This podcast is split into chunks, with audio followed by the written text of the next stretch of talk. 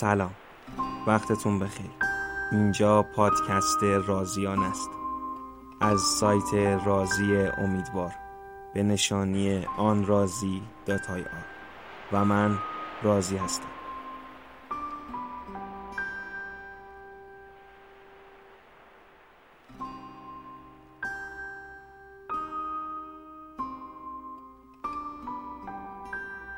خیلی خوش اومدید به اولین اپیزود رازیانه. ما سعی داریم در این پادکست با دنیای ادبیات داستانی بیشتر آشنا بشیم و به موضوعاتی مثل زندگی نامه داستان نویسان بررسی و معرفی داستانهاشون می‌پردازیم.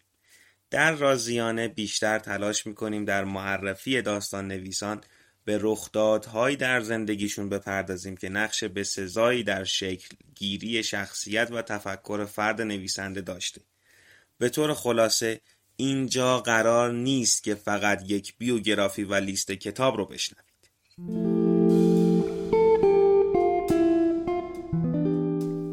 اولین داستان نویسی که به سراغش رفتیم یکی از نویسندگان مشهور و محبوب روس هستند جناب آقای فئودور داستایفسکی قبل از شروع باید بگم این پادکست و معرفی کامل زندگی ایشون و دیگر نویسندگان رو می‌تونید داخل سایت رازیانه بخونید که لینکش رو در کپشن براتون گذاشتیم.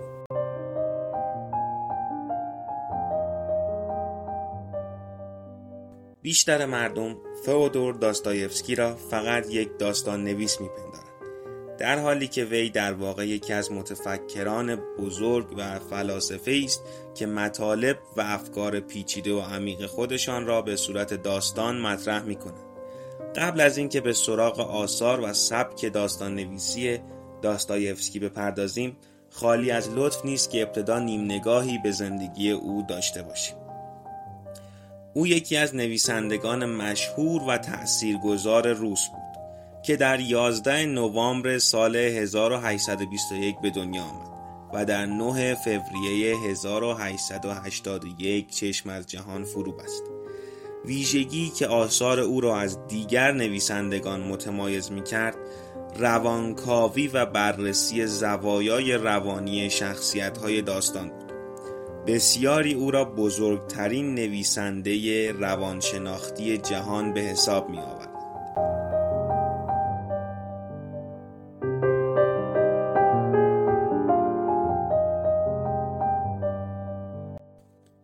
زندگی فئودور نیز مانند نوشتههایش شگفتانگیز و آکنده از رویدادهای عجیب و غمانگیز بود. او برخلاف تولستوی و غالب نویسندگان بزرگ روس همزمان خود که غالبا از اعیان یا نجیب زادگان بودند از خانواده متوسط برخاست. پدرش پزشک و دوستدار علم و ادب بود. و در خانواده خود زمینه مناسبی را برای پرورش قوای فکری کودکانش فراهم آورد. میکائیل پسر ارشد و برادر بزرگ فئودور نیز از ادیبان به نام زمان و از مترجمان آن روز بود. فئودور از کودکی لاغر و پرید رنگ و عصبی مزاج بود. حساسیت وی از همان ایام به قدری بود که او را گاه گاه دچار کابوس های سخت می‌کرد. هرچند علائم این ناتوانی با رشد کم کم از میان رفت اما پس از سالها به صورت بیماری سر گریبان وی را گرفت و تا آخر عمر راحتش نگذاشت. او از همان جوانی با تاریخ و ادبیات ملت خود و با آثار بسیاری از نویسندگان خارجی آشنا شد. او تحصیلات آموزش عالی مهندسی را با موفقیت به پایان رساند. و در اداره استخدام شد. اما کار مهندسی و نظام با روحیه او سازگار نبود و پس از یک سال از شغل دولتی کنارگیری کرد و بدون کار به زندگی در پترزبورگ ادامه داد.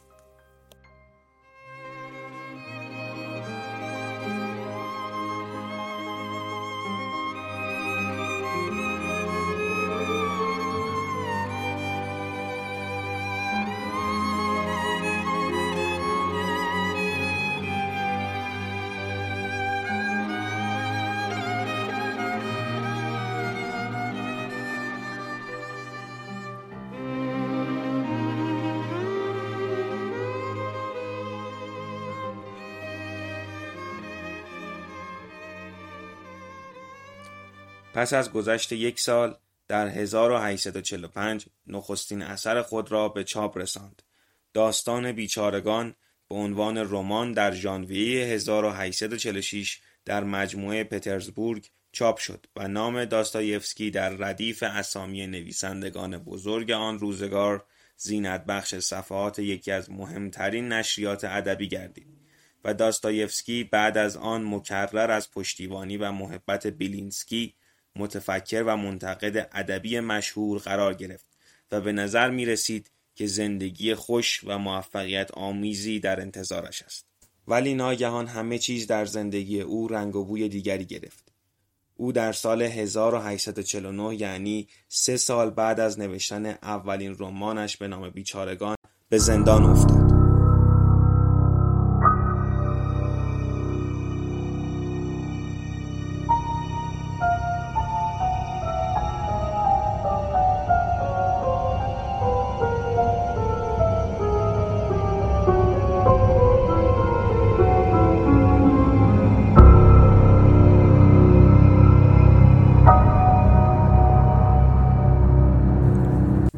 جرم شرکت در توطعه های سیاسی دستگیر گردید و به یکی از مخوفترین زندانهای مجرمان سیاسی پترزبورگ سپرده شد.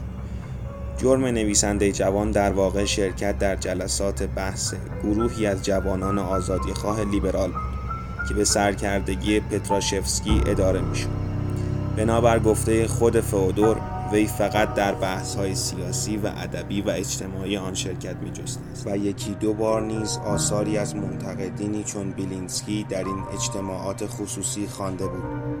با اینکه گناه نویسنده جوان گناهی نابخشودنی نبود اما حکم درباره او چنین صادر شد.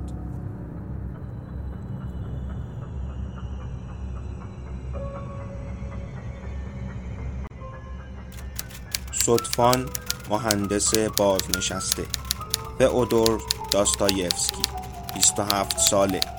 به دلیل شرکت در توطعه های جنایتکارانه و پخش نامه های جسورانه خالی از ادب درباره کلیسای روس و قوای عالی کشور و همچنین به موجب پخش نوشته هایی که در چاپخانه های خصوصی علیه دولت تنظیم می گردیده است به تیرباران محکوم گردید.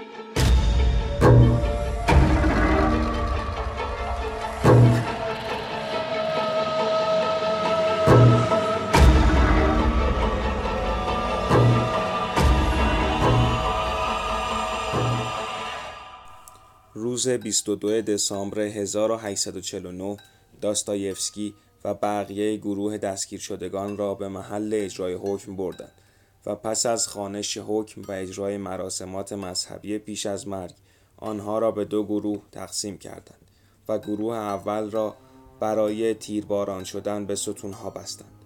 فئودور در گروه دوم بود.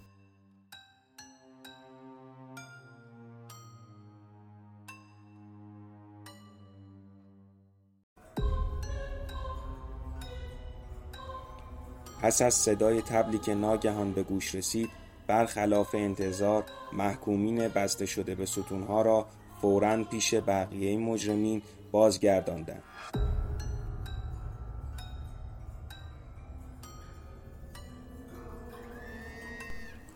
و فرمان جدید تزار را مبنی بر تبدیل حکم اعدام به حبس با اعمال شاقه و تبعید به سیبری خواندند.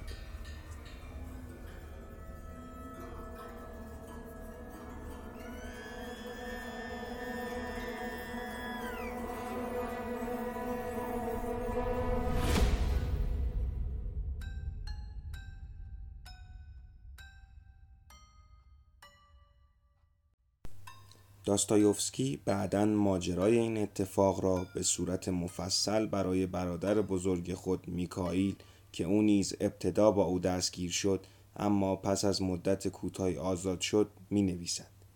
همچنین او به صورتی استادانه احساسات و عوالم محکومین به اعدام که فقط چند لحظه به زندگیشان مانده است را در کتاب ابله منعکس می‌کند